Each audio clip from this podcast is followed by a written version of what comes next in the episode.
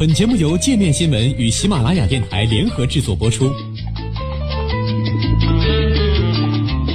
界面新闻五百位 CEO 推荐的原创商业头条，天下商业盛宴尽在界面新闻。更多商业资讯，请关注界面新闻 APP。黑利辞职别有深意，是要当美国首位女总统吗？没有个人原因，我只是觉得政府官员要知道什么时候该退位让贤，这一点很重要。十月九号，美国共和党政治新星尼吉·黑利与总统特朗普一道，在白宫发布会上意外宣布，自今年底开始辞去美国驻联合国大使一职，然后说出了上面一席话。在以动荡和内斗知名的特朗普政府，黑利可以说是唯一一位体面去职的高级官员。既没有经历前国务卿蒂勒森遭遇的一则推文被离职的公开羞辱，也没有经历过前经济顾问科恩辞职前的各种反复和波折，整个过程平静友好，双方极尽赞美之词。但黑利在辞职演讲中提到的退位让贤等字眼，引发了大量疑问和猜测：为什么辞职？为什么是现在？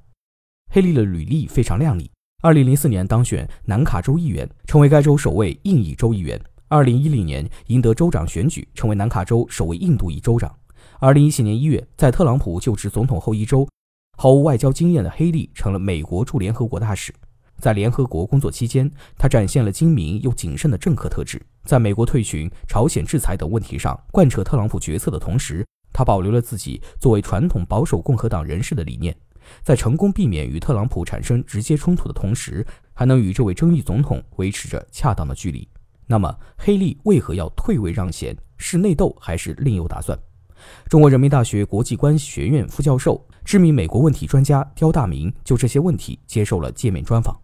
刁大明认为，黑利的政治影响很重要，他在共和党内有一定号召力，甚至在中间选民乃至民主党阵营中也有一定的好感度。而且他本人现在还比较年轻，身上带着少数裔、女性这些标签，未来确实会在党内形成一股势力。因此，不同于此前蒂勒森等人的辞职，黑利的辞职过程没有爆出负面消息，给人的印象是好聚好散。刁大明认为，对特朗普来说，不与黑利撕破脸，保持一定的平衡很重要。即便黑利可能不会在2020年挑战他，但黑利代表着共和党内部一些关键的基本盘，比如工商业利益、南方的宗教保守派、福音派群体等。在部分议题上，特别是俄罗斯问题上，黑利态度强硬。但跟美国国家安全顾问博尔顿这样的战争鹰派相比，更符合共和党传统方向，在共和党的外交事务上是比较强硬的传统派。但他有些议题跟特朗普分歧很大。虽然他在联合国工作期间尽量完整地表达了特朗普的意愿，但很多时候他的表态与特朗普不一致，比较有效地保持了跟特朗普不一致的外交理念。刁大明指出，黑利在辞职声明中提到了特朗普的夫人伊万卡夫妇，但不提及其业务上的上司。国务卿蓬佩奥和博尔顿给人感觉是遭到了排挤，而且黑利反复说离职不是出于个人原因，要激流勇退，希望更好的人在这个位子上发挥更大的作用等等，话里有话，似乎是在说谁有本事谁上。给人的印象呢是特朗普团队内部存在的一些问题导致了他的辞职。如果他辞职真的是因为内斗，则并不是跟特朗普本人有直接的冲突。而是与特朗普外交政策相对应的蓬佩奥、博尔顿这些人有冲突，所以特朗普对黑利还是保留了礼遇的感觉。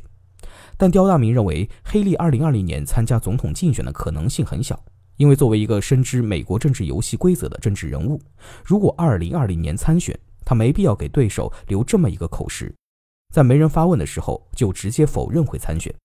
但黑利依然有可能在2024年参选。期间也有很多不确定性因素，要取决于特朗普2020年的竞选情况以及副总统彭斯的动向。